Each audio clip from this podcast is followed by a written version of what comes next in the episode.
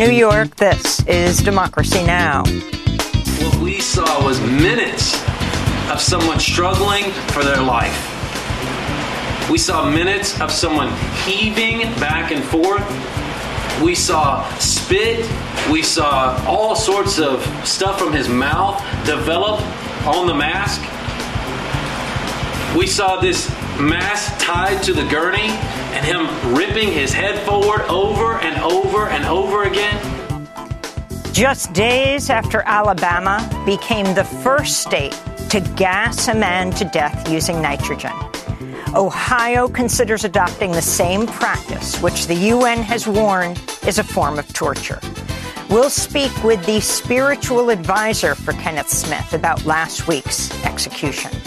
Then, environment justice and climate activists are praising President Biden for pausing approval of new liquefied natural gas projects.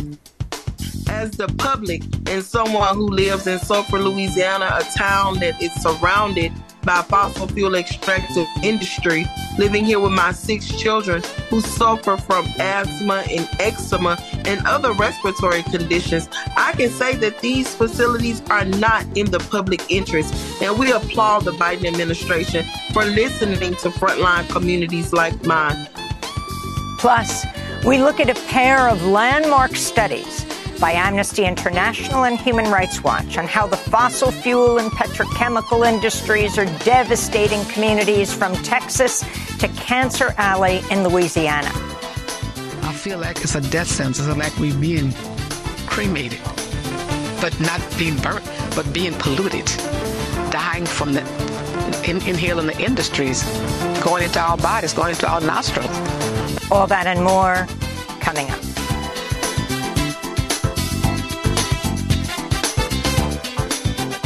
Welcome to Democracy Now!, democracynow.org, The War and Peace Report. I'm Amy Goodman. In the occupied West Bank, Israeli soldiers raided Jenin's Ibn Sina hospital earlier today, disguised as civilian women and medical staff killing three Palestinians.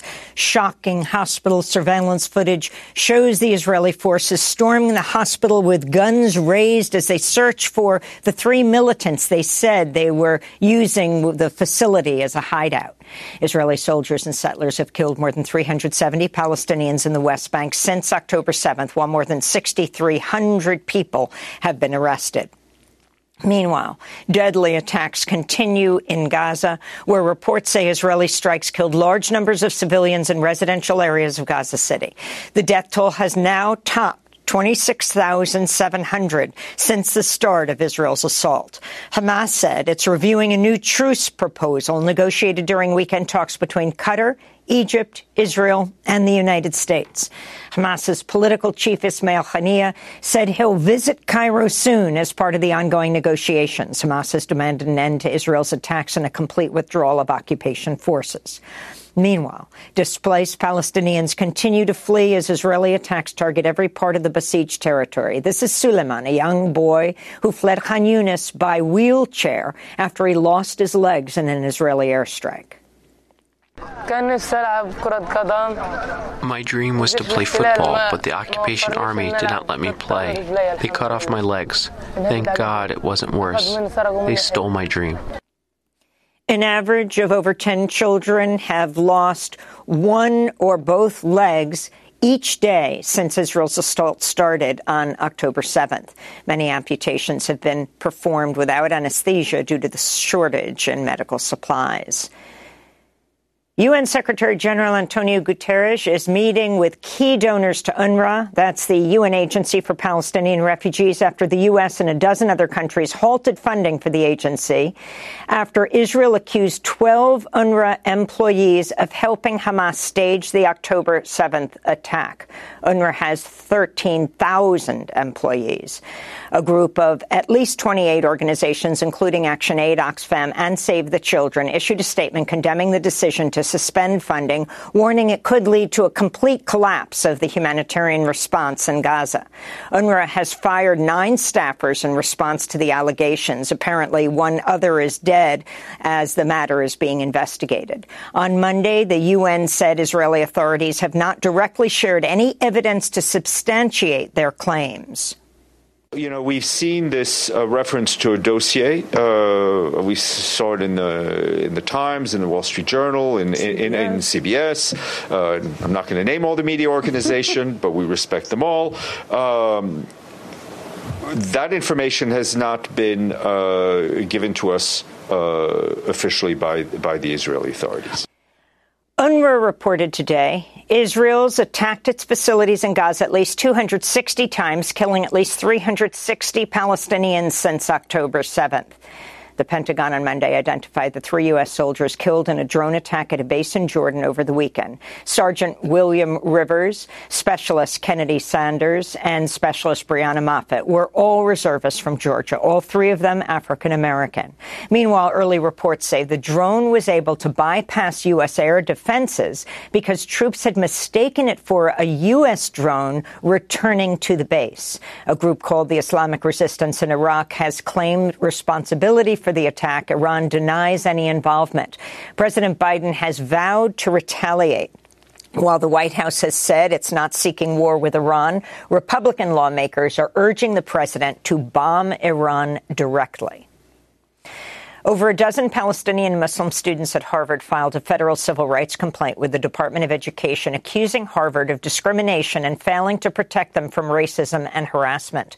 The students, who are represented by the Muslim Legal Fund of America, say they've been repeatedly targeted for attacks, including doxing, stalking, and physical assaults, in some cases simply for wearing a Palestinian keffiyeh on campus.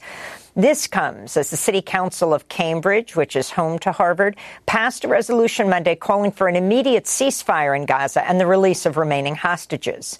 In related news, the University of Michigan Faculty Senate Assembly passed a resolution to demand the school divest from any company profiting from Israel's war on Gaza. In Pakistan, a court has sentenced former Prime Minister Imran Khan to 10 years in prison, accusing him of leaking state secrets. Khan has rejected the charges against him as politically motivated. He's already serving a three-year prison sentence on corruption charges. Shah Mahmood Qureshi, former foreign minister, top official in Imran Khan's PTI party, has also been sentenced to 10 years. This all comes one week ahead of February 8th elections, which Khan has been barred from. Khan was ousted as prime minister in 2022, blaming the military and rival parties for plotting against him. In other news from Pakistan, the Iranian foreign minister traveled to Islamabad Monday as the two countries moved to de-escalate tensions following deadly airstrikes within each other's borders earlier this month. This is the Iranian foreign minister, Hossein Amir Abdollahian. If you look at the history of Iran and Pakistan, you will see that there have never been any case of the territorial differences or border problems and issues between Iran and Pakistan. So this is one of our prides, and this is one of our very clear manifestations of our good bilateral relations. In Sudan, at least 54 people were killed, including children and two UN peacekeepers in attacks along the border with South Sudan. This weekend's clashes in the oil-rich territory of Abyei, which is claimed by both Sudan and South Sudan, is the deadliest since at least 2021. Meanwhile, the chief prosecutor of the International Criminal Court said there's evidence both the Sudanese army and the RSF are committing war crimes in Darfur. This is ICC prosecutor Karim Khan and compelled to conclude and to report that it's my assessment that we are fast approaching a breaking point and that the conflict in Sudan demands your attention now more than ever. Nearly half of Sudan's 49 million residents are in urgent need of aid, with about 8 million people displaced by the intensifying violence. The UN estimates some 12,000 people have been killed, but the true death toll is believed to be much higher. The United States has reinstated economic sanctions on Venezuela following a decision by the Venezuelan Supreme Court to uphold a ban of leading opposition presidential candidate Maria Corina Machado from running. Elections are scheduled for later this year. The government of President Nicolas Maduro accuses Machado of supporting the harsh U.S. sanctions that have tanked the Venezuelan economy and of backing a U.S. imposed unelected interim opposition government. Machado, who won a primary election held by the opposition last October, spoke yesterday. Yo recibí el mandato I received the command of almost 3 million Venezuelans who exercised popular sovereignty on October 22nd, the opposition primary election day. I represent popular sovereignty. They cannot have elections without me, nor the millions of Venezuelans who voted on that day. The White House has given Maduro's government until April to allow Machado on the ballot. Last October, the U.S. eased some sanctions on Venezuela's oil industry under the condition Maduro allowed opposition candidates to participate in the election. Those sanctions could also be rolled back if the ban on Machado is kept in place. Tension continues to mount on Capitol Hill as the Senate pushes negotiations for a bipartisan border enforcement deal attached to military aid for Ukraine. Far right Republicans, encouraged by former President Trump, have said they'll sabotage the deal, even though it includes some of the harshest immigration restrictions yet, including granting executive authority to block people from applying for asylum once the number of apprehended migrants at the U.S. Mexico border reaches a daily average of 5,000 in a week. President Biden's already vowed to use the new emergency authorities to shut down the southern border, praising the deal as, quote, the toughest and fairest set of reforms to secure the border we've ever had in our country, unquote. Immigration rights groups have condemned the deal, urging Biden to support humanitarian relief. The proposal also drew criticism from Mexican President Andres Manuel Lopez Obrador. Well, that's not realistic. With all due respect, how are we going to solve the migration problems with walls? How are we going to solve migration problems by closing the border? Why these proposals? Because elections are coming. And here in New York, Harlem Council member and exonerated Central Park 5 member Yusef Salaam was pulled over by police Friday night while driving with his family, his wife and four daughters. Dashcam video shows the officer appearing to back off after Salaam, who was sworn in less than a month ago, identifies himself as a member of the New York City Council. Salaam says the officer never responded to his request to know why he was being stopped. The NYPD later said it's because his car windows were illegally tinted and he had an out of state license plate. The incident comes as the New York City Council appears poised to override Mayor Eric Adams' veto on a police accountability bill and legislation that bans solitary confinement in prisons.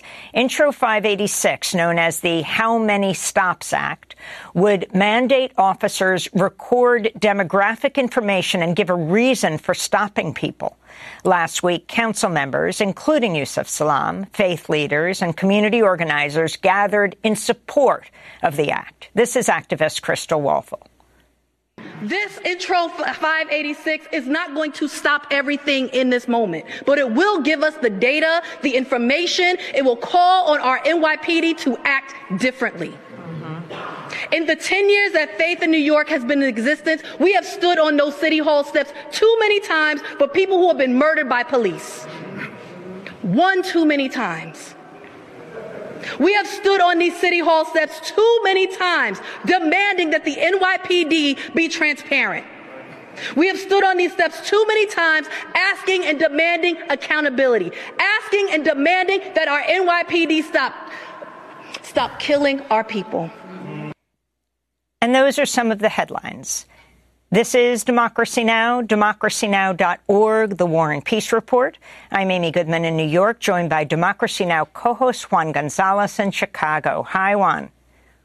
Hi, Amy, and welcome to all of our listeners and viewers across the country and around the world.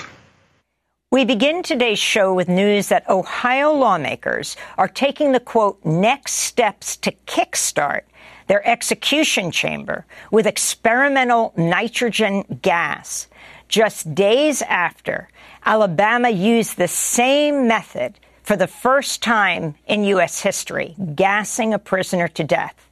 The UN has warned this is a form of torture. Ohio's Republican Governor Mike DeWine had said lethal injection was no longer an option for executions after a federal judge ruled it could cause severe pain and needless suffering.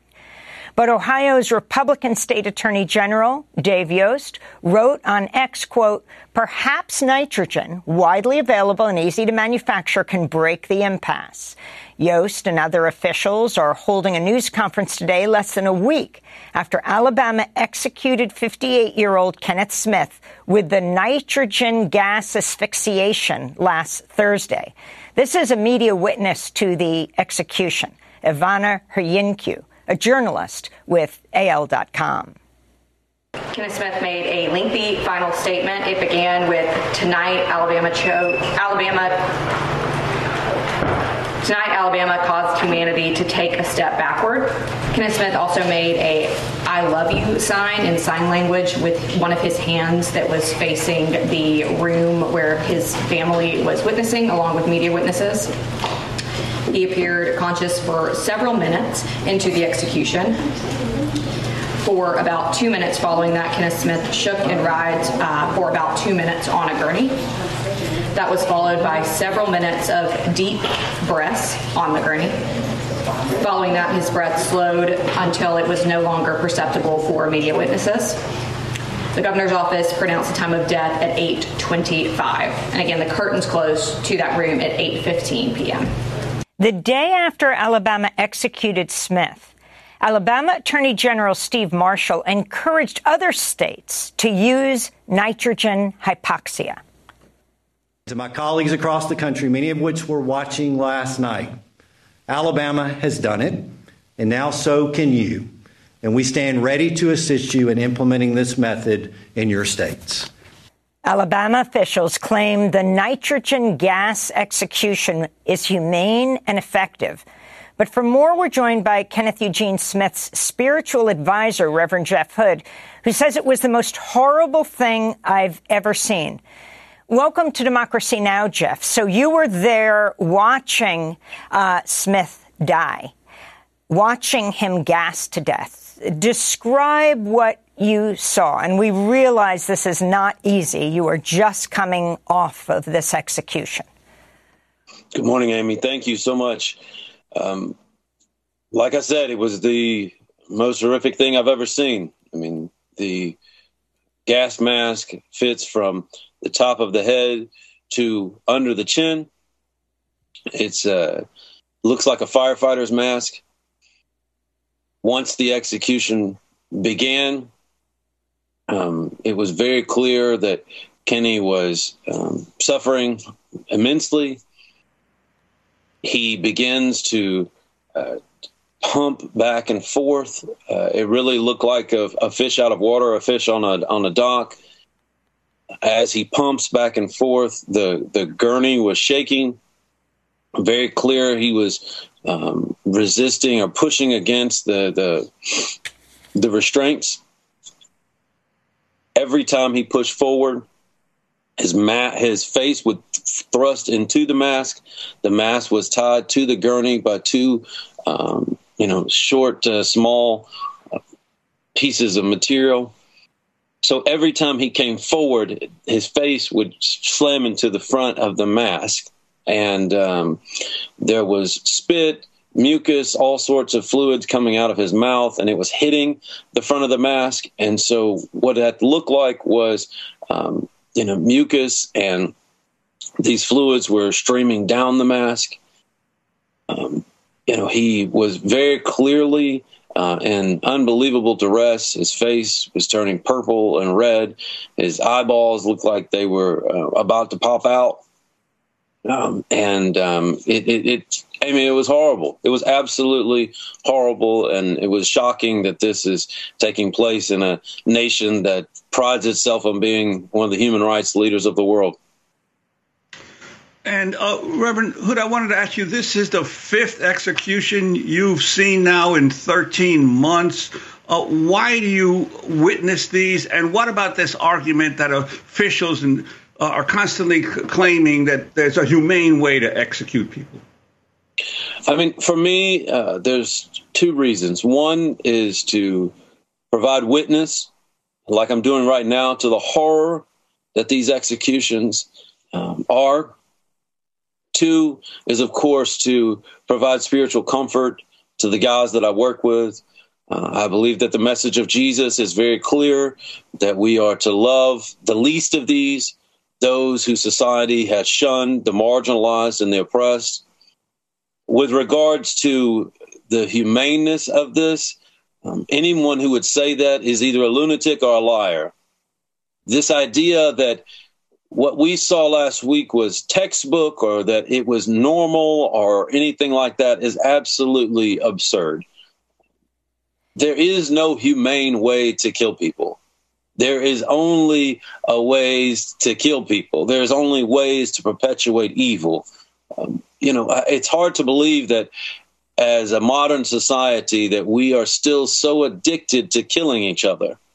And of course, as we kill each other, we teach each other, we teach our young people to continue killing as a form of vengeance and uh, as a perpetuation of violence. Uh, Reverend Hood, this was the second, well, there was a failed attempt at an execution um, of Mr. Smith several years ago. Is that right? Where it was November 2022, the executioners frantically sought a vein to deliver the deadly cocktail, resorting at one point to subjecting Smith strapped to a gurney to an inverted crucifixion position as one person on the team repeatedly and painfully jabbed a needle under his collarbone. Even Alabama's ultra conservative Republican Governor Kay Ivey um, said there had to be alternative means of execution. And the reason states are moving towards gassing prisoners to death is European companies that provided the chemical right for an injection uh, have said it can't be used to execute people because it harkens back to the Holocaust. Right. Well, I can tell you that uh, if these attorney generals around the country saw what I saw, on uh, last week. I mean, like I said, I mean, it, this is absolutely uh, horrendous. It's horrific. Uh, I'm thankful that lethal injections have slowed down.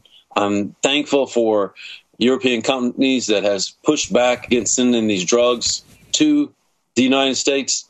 But I will also say that uh, it's very clear that um, what we are witnessing is, uh, again, a, a, moral apocalypse. We are seeing states trying these different methods that uh, are going to increase the quotient of torture in this country. And uh, again, it's absolutely horrendous.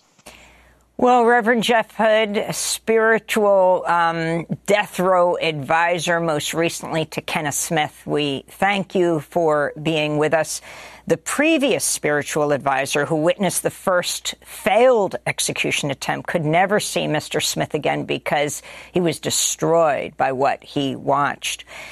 In an extraordinary development, though, the U.S. Supreme Court ruled last week that Oklahoma death row prisoner Richard Glossip will now get the chance to argue for a new trial after maintaining his innocence for three decades. Glossip has faced nine separate execution dates, been given his final meal three times. In 2015, he was saved from death just hours before his execution, only after prison officials admitted they'd ordered the wrong drug. Well, last Monday, Richard Glossip was granted what might be his last lifeline. The U.S. Supreme Court announced it'll hear his appeal, which is also supported by Oklahoma's elected Republican Attorney General Gentner Drummond.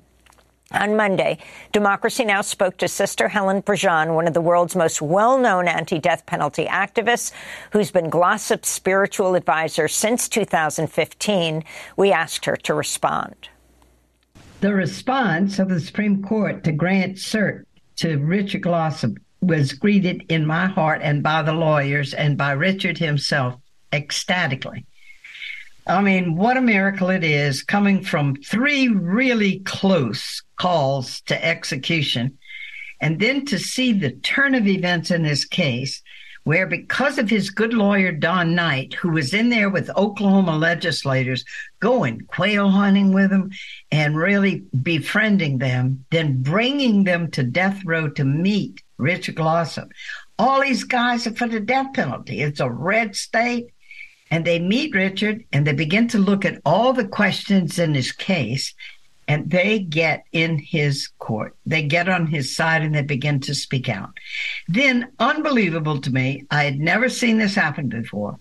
The attorney general of the state of Oklahoma meets Richard, sees the case, and actually filed with the defense attorneys to the Supreme Court saying the state made mistakes in this case and we withdraw the death penalty. So we were waiting and waiting on the court because they've had it several months. What are they going to do if you have the main prosecutor in a state withdrawing the death penalty? The Supreme Court is not a prosecutor. You know, it's an adjudicator, a judge but it took them a long time to acknowledge it and to grant cert. With the arguments will probably be heard in June. So over 25 years of the new evidence that surfaced of all the state that all they did wrong will finally be heard by the Supreme Court of the United States. And I believe what will happen is they will remand it back for a new trial which I don't believe any court in Oklahoma is about to do because they did so many underhand things that'll all be exposed, and I think they'll let Richard go free. Sister Helen Prejean, one of the world's most well-known anti-death penalty activists, has been Glossip's spiritual advisor since 2015. She's the author of Dead Man Walking. Next, President Biden's paused approval of new liquefied natural gas projects. We go to Louisiana. Stay with us. Don't let them shoot us, oh Lord. Don't let them stab us, oh Lord. Don't let them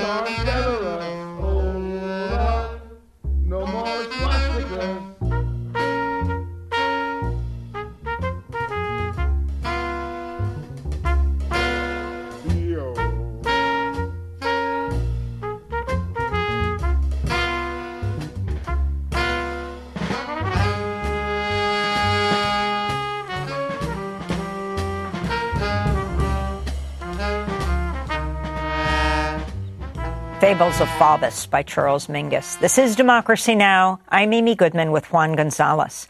In a victory for the climate movement, the Biden administration's paused approvals for new plants to export liquefied natural gas. The move comes after years of organizing by activists and frontline communities in Louisiana and other Gulf uh, states who have decried the LNG terminals as carbon megabombs. In a statement, President Biden said, quote, this pause on new LNG approval sees the climate crisis for what it is, the existential threat of our time. We'll heed the calls of young people and frontline communities who are using their voices to demand action from those with the power to act, unquote. Oil Change International called Biden's decision to pause the gas projects a, quote, huge win for people and planet. Youth activists in Louisiana have been campaigning against the expansion of LNG terminals for years. This is Cami Ozane. My name is Cami, and I live in Sulphur, Louisiana. Liquefied natural gas being in my community makes me very afraid. We need to step up and protect the Gulf Coast communities by stopping the approval of new and expanded LNG export projects. These facilities are disproportionately and deliberately built in low income neighborhoods and communities of color. We're joined now by Roishetta Ozane, the founder and director of the environmental justice group, the Vessel Project of Louisiana. She's also the mother of Cami, who we just heard in that clip. Can you respond to this uh, momentous announcement of Biden last Friday? What exactly it means for your community, not to mention the planet? Thank you so much, Amy, for having me. The Biden administration made a monumental decision in the fight for climate justice by announcing they're going to pause reviewing applications for new liquefied natural gas export facilities.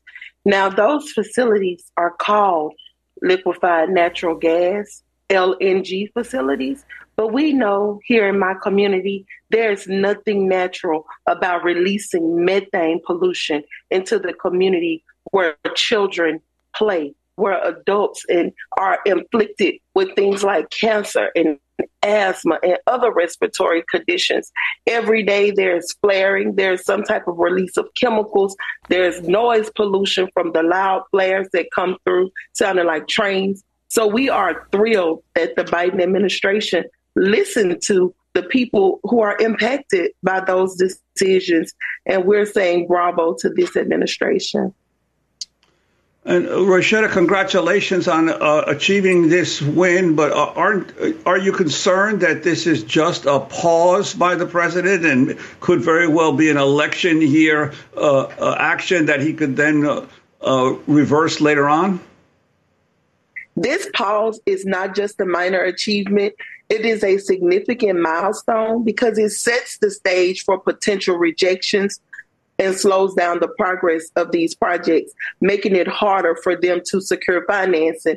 It could not have been possible without frontline leadership, but our work is not over because we are very aware that this is an election year and that this could be, you know, some kind of action to, to help give voters or encourage young people to vote for this administration because they told this administration straight out if you don't make a bold move uh, towards climate, then we're not going to vote for you. So we are aware of that. But what this has done is open the door for investigations to see if these projects are in the best interest of the public. Once these reports come out, if frontline leaders like myself and other frontline community members along the Gulf Coast and in other communities where these projects are overburdenedly uh, located, then they will see that these projects are not in the best interest. Again, out of my six children, two of them have asthma. My sister dealt with cancer. My nephew had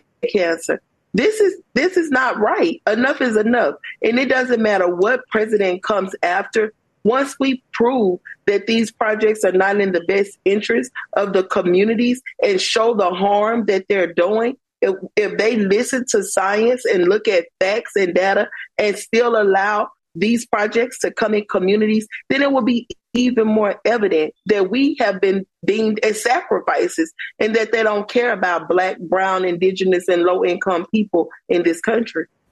Well, Roishetta Ozane, we thank you so much for being with us, founder and director of the environmental justice group, the Vessel Project of Louisiana. This is Democracy Now!, democracynow.org. I'm Amy Goodman with Juan Gonzalez as we turn now to look more closely at the area of Louisiana known as Cancer Alley an 85 mile corridor stretching from Baton Rouge and New Orleans that's filled with fossil fuel and petrochemical plants. A new report by Human Rights Watch has found newborns living in Cancer Alley experience low birth weights at more than three times the national average. The rate of preterm births is also twice the national average, which can cause several long-term health problems later in life, including respiratory illnesses such as asthma and cognitive issues. Cancer Alley is home to predominantly black communities who suffer from the highest pollution-related cancer rates in the country. This is an excerpt from a new video produced by Human Rights Watch, beginning with Kaitlyn Joshua, resident of Ascension Parish in Louisiana. I first heard the term Cancer Alley when I went to college. I thought, oh my God, this makes so much sense. And it completely defines what we've been dealing with in this area for quite some time. Cancer Alley is, by definition, the long stretch between Baton Rouge and New Orleans that is filled with fossil fuel and petrochemical industry. If you just look at a map where the plantations once existed, or is now majority black and brown population along that same line, it's also the similar map of the petrochemical industries and the build out. I never really associated the industries with our illnesses, but I do know people started dying so fast. And we had a one person died one week, sometime we had two in one week, sometime we had three when I started learning more about what these chemicals are doing to our bodies and that there was a connection between the chemicals that are in our water and in the air and that those chemicals can cause miscarriages and infertility issues. That's when I started like realizing, okay, this may have contributed to my miscarriage.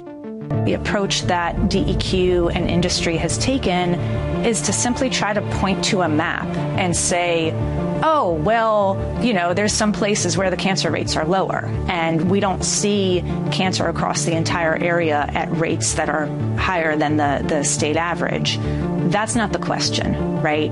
The question is are people who are exposed to cancer causing pollution developing cancer at higher rates in those communities? And absolutely, the data support that yes, in Louisiana, places where you have more industrial pollution, you have higher cancer rates.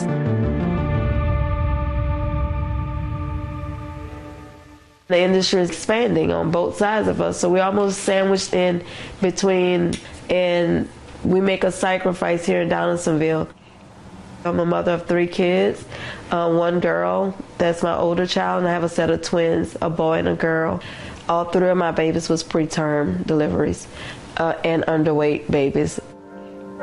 My son born with only one developed strong lung. The doctor did not have faith that that twin would live to make it with the other twin. We know that Louisiana has a really high rate of adverse birth outcomes. But what we found was that pollution is a really big factor. Pollution is causing health problems above and beyond cancer. Our study provides more evidence that people who are living close to petrochemical plants in the area known as Cancer Alley, who are exposed to hazardous air pollution, are more likely to have babies that have low birth weight or deliver those babies preterm. Low birth weight and preterm birth are associated with health problems that can persist into adulthood. My son actually went to school to about two miles from the industry, and the air quality caused him not to be able to participate in recess because he would have so many asthma attacks. He would describe it as pinching your nose and trying to suck through or breathe through a coffee straw. I had asthma my entire life. It does limit a lot of what I can do, um, but I still try and make sure that I can, you know, run up behind my kids, especially my five year old. I grew up in Baton Rouge and we moved to Geismar about a year and a half ago. Just last year, my husband and I experienced a miscarriage that was right after the abortion ban in the state of Louisiana. Um, a great deal of the hospitals were turning us away. I spent a lot of time trying to understand why so many women, and myself included, were experiencing miscarriages. Complete strangers that look like me that live in this region have said, you know, I've experienced that multiple times. And then, of course, came back to Cancer Alley um, being one of the reasons. I think our state is going to have to, you know, take a hard look in the mirror and understand that we can't keep saying yes to industry as is. When I look back over the years, we're still at the bottom of everything. As black people, we're suffering the brunt of all the ill effects of this petrochemical industry. We don't benefit anything from that. We are the sacrifice zone. We mean nothing at all. What they would like is for all of us to move, for them to buy us out. We die out, or they try to buy us out. So every bit of this beautiful river road is industrial. We're dying here. A video produced by Human Rights Watch, which has just published a new report, The Fight for Life in a Louisiana Fossil Fuel Sacrifice Zone. We're joined now by the report's author, Antonia Juhasz, senior researcher on fossil fuels at Human Rights Watch. Antonia is an award-winning longtime investigative journalist covering oil and energy, author of several books, including Black Tide, the devastating impact of the Gulf oil spill.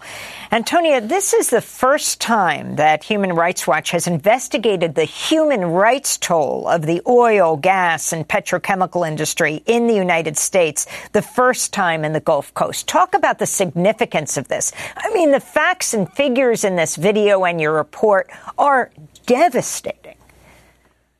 Thank you. Thank you, Amy. And thanks for having me. And thanks so much for having Roishetta at the opening section and airing the sections of the video.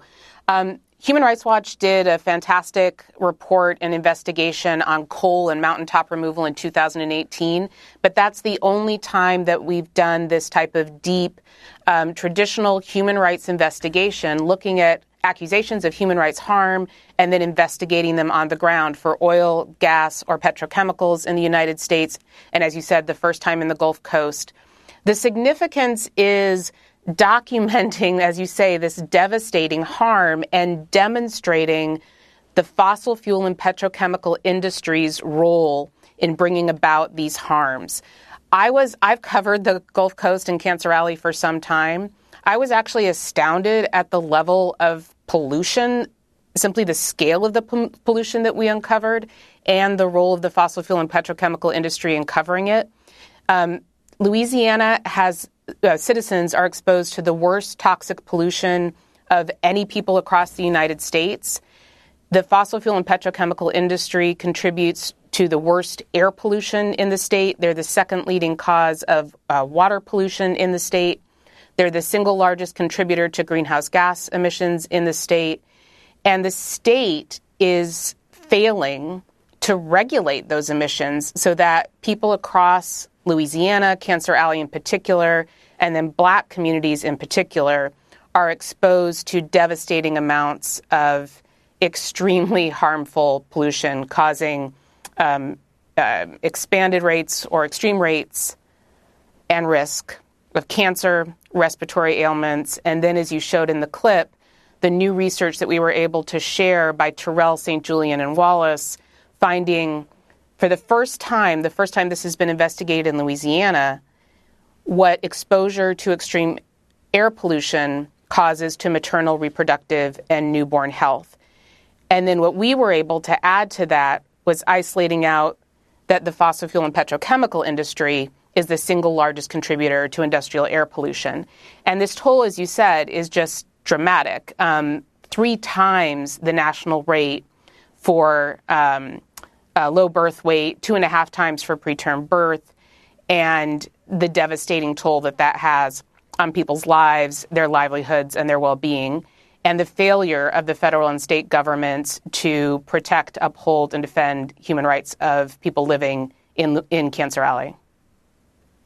Well, uh, Antonio, I wanted to ask you. This reminds me uh, decades ago, back in the uh, 1980s, when I was a young reporter in Philadelphia. I worked on a series of articles. At that time, Philadelphia County had the highest cancer death rate of any uh, urban county in the United States, and it was at the bottom of what was then called Cancer Alley in New Jersey, where all the petrochemical, uh, uh all the petrochemical and oil-producing uh, uh, companies were strung along the New Jersey Turnpike down to Philadelphia. And uh, when I reported back then that the death rates were highest in Philadelphia within the neighborhoods, in the two neighborhoods that were filled, one with oil refineries, because Philadelphia was then one of the few cities that had oil refineries within the city limits, uh, and with chemical plants. There was a huge uproar. The state introduced a cancer registry. But interestingly, all of the people who were dying were largely white working class people in the Bridesburg section of Philadelphia and in South Philadelphia. I'm wondering, you mentioned the black communities. Uh, uh, that, that are affected here. Do you think there's a difference in the reaction uh, to this kind of information when it affects uh, uh communities of color versus uh, white communities?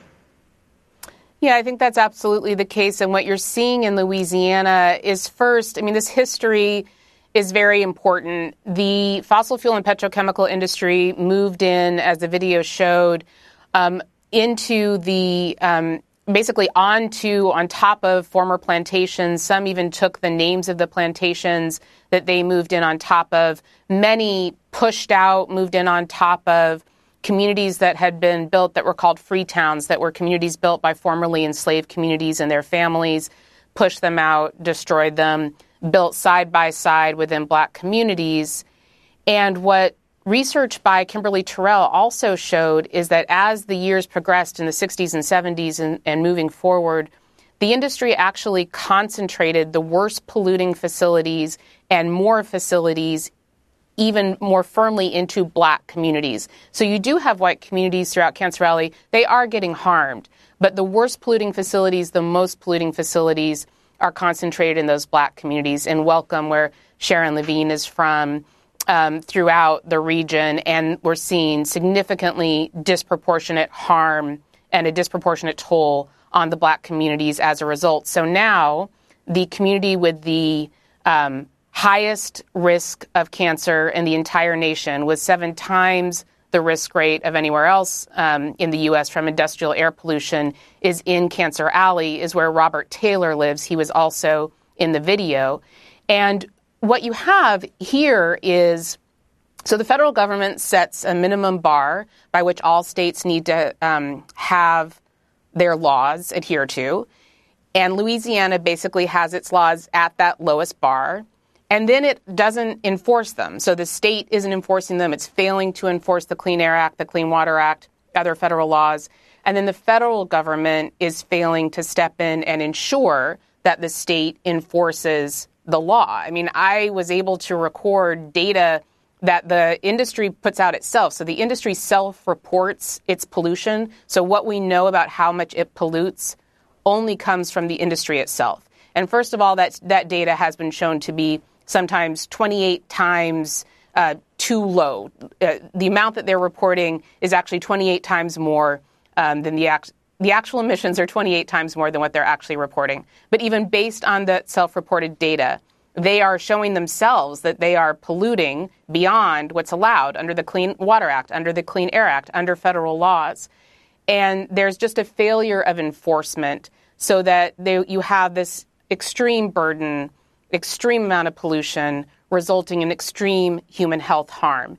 And what's important, as you demonstrated with um, you know, what happens in other locations is you can enforce the law. You can tighten the regulations. You can make them tighter. You can increase enforcement. And you can make the facilities safer. You can force the industry to spend its money not on expanding, but rather keeping the existing operations as clean and safe as they possibly can. And some places do it way better than others. They tighten the regulations, they tighten the enforcement.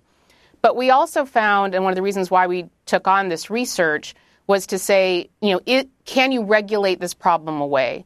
And the answer is ultimately no, because not only do you have an undue, unnecessary burden being caused by the fossil fuel and petrochemical industry you, on the ground and the human rights harms on the ground, you also, of course, have an industry that's the single largest contributor to the climate crisis. And as I said, the fossil fuel and petrochemical operations in Cancer Alley and across Louisiana are the single largest industrial contributor to greenhouse gas emissions in the state.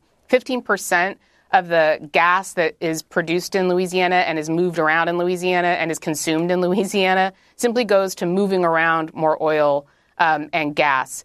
And so this explains the necessity and why local communities are calling for first a moratorium on any new fossil fuel and petrochemical plants. They've said enough is enough we don't trust that you can operate safely, and we don't want you to continue to contribute to the climate crisis. And so we support moratoria on new or expanded operations, like the one that Biden has basically put in place for LNG. And we, we also say don't expand with things like CCS. Instead, figure out how to implement the just and equitable phase out. And so we put in place recommended laws and changes to regulation and enforcement that can help speed up that phase out of fossil fuel and petrochemical operations in Cancer Alley in Louisiana and do it in a model, for example, that's already being used um, through the um, Inflation Reduction Act, and that's being applied to um, abandoned oil and gas wells, which are a huge pollution source, dangerous. Um, it, workers have been employed to remediate those old sites turn them into safe sites. Let's do that as we move out of fossil fuels and petrochemicals. Let's hire workers to remediate those sites. Let's build off of what Louisiana is already in the forefront of, which is implementing localized renewable um, sources of energy that are safer, cleaner, uh, employ workers to do that. And we are offering recommendations that can help move through that transition. Uh, Better regulate the industry now, transition away from it as well. Antonia Juhasz, a senior researcher on fossil fuels at Human Rights Watch, will link to the report We're Dying Here, the fight for life in Louisiana fossil fuel sacrifice zone. Coming up, we continue with Amnesty International's new report, The Cost of Doing Business, the petrochemical industry's toxic pollution in the USA. Back in 20 seconds.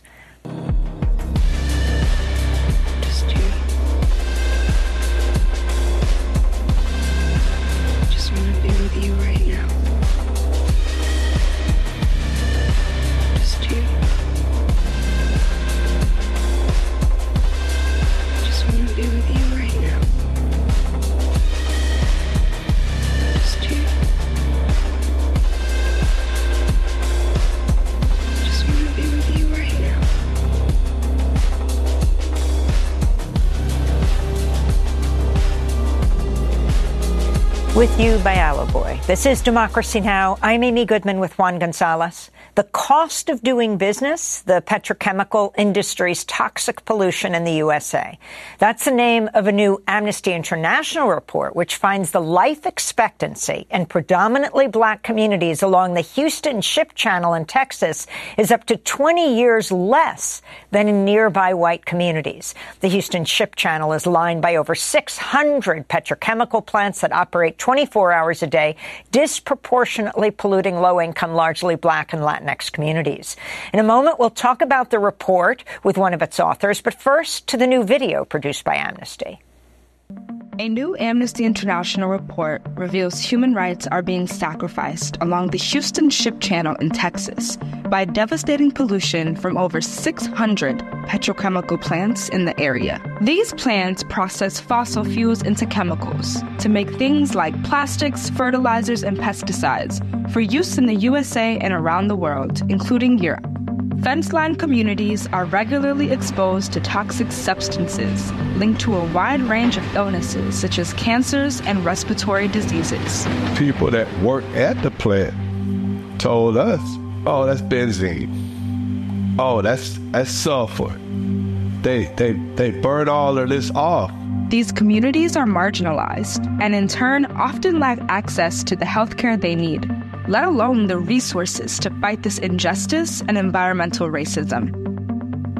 And minority communities tend to be the ones that are having to deal with the brunt of the issues, and it's something we'll continue to to battle and educate people what's going on. Despite regulations, the Texas Commission on Environmental Quality rarely imposes penalties, allowing companies to evade fines by claiming air pollution is unplanned or unavoidable. They get slapped on the wrist with these little fines. They pay the fines, but they're still polluting. They're still making people sick. In the past decade, there have been widely reported fires and unexpected toxic leaks in the area, resulting in evacuations, injuries, and even death. Despite the danger to local communities, the environment, and climate, the petrochemical industry continues to expand as oil and gas companies look to offset anticipated falls in the demand for fossil fuels.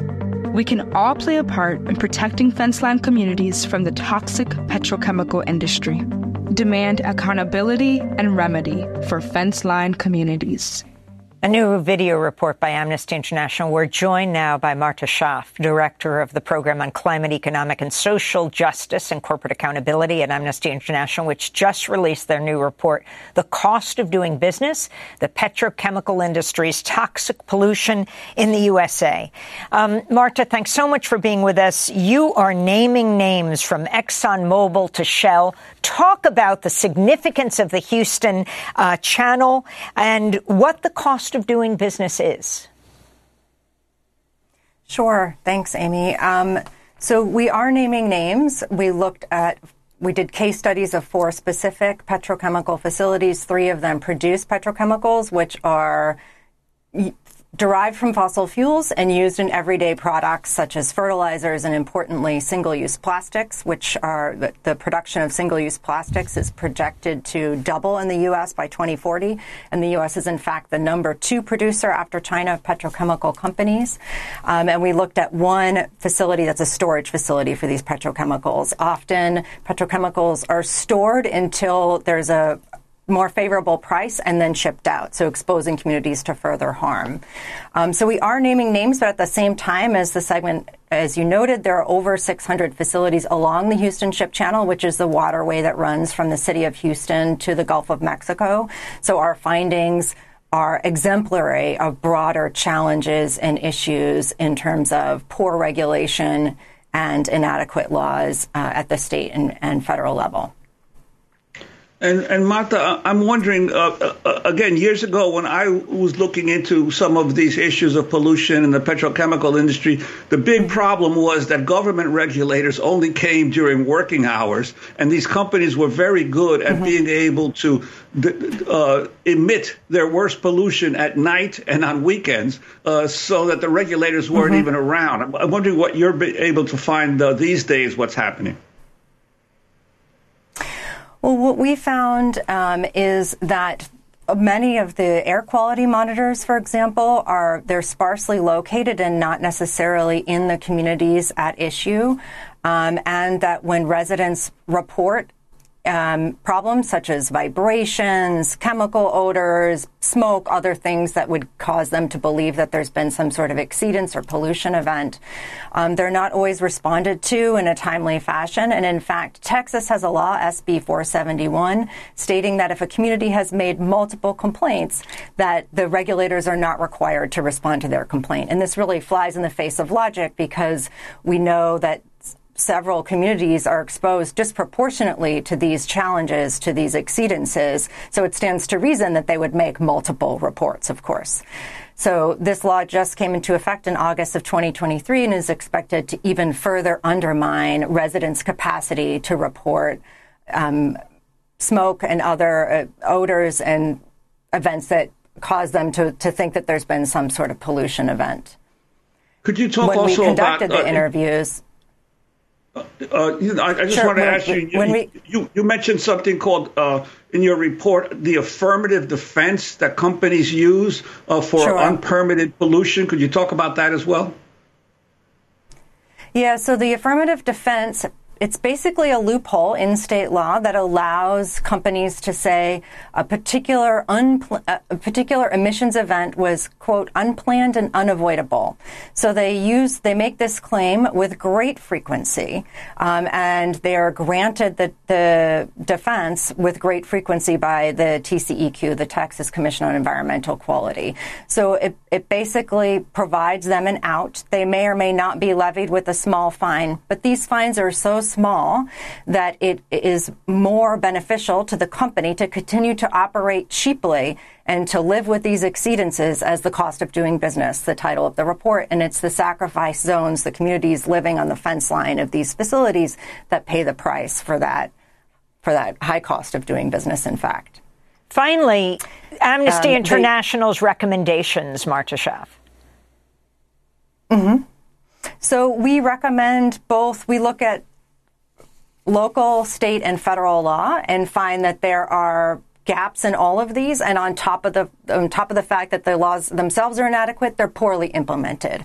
So we call for much stronger implementation of existing law um, as regards to res- responding responding to complaints to um, permitting is a, permitting renewal is a key opportunity to ask companies to look at their compliance, to look at the number of times they've been in non-compliance, and to make real demands or to to, to not renew their permits, to to insist on changes or close the facilities. Similarly, the EPA should look at the states the extent to which they've implemented federal law in the state and make demands on what's required to ensure that these companies are allowed to continue to operate.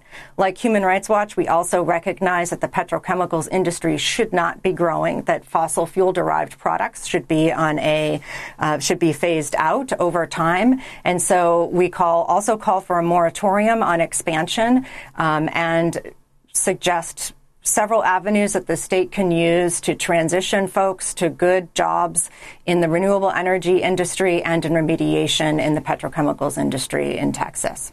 Well, we want to thank you so much for being with us, Marta Schaaf, Director of Amnesty International's Program on Climate, Economic, and Social Justice and Corporate Accountability.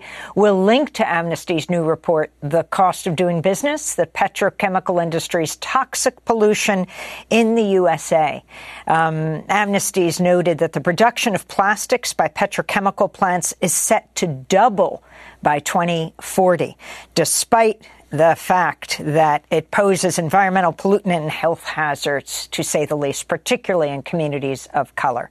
That does it for our show. Democracy Now! is currently accepting applications for a major gifts officer. Check it out at democracynow.org. I'm Amy Goodman with Juan Gonzalez.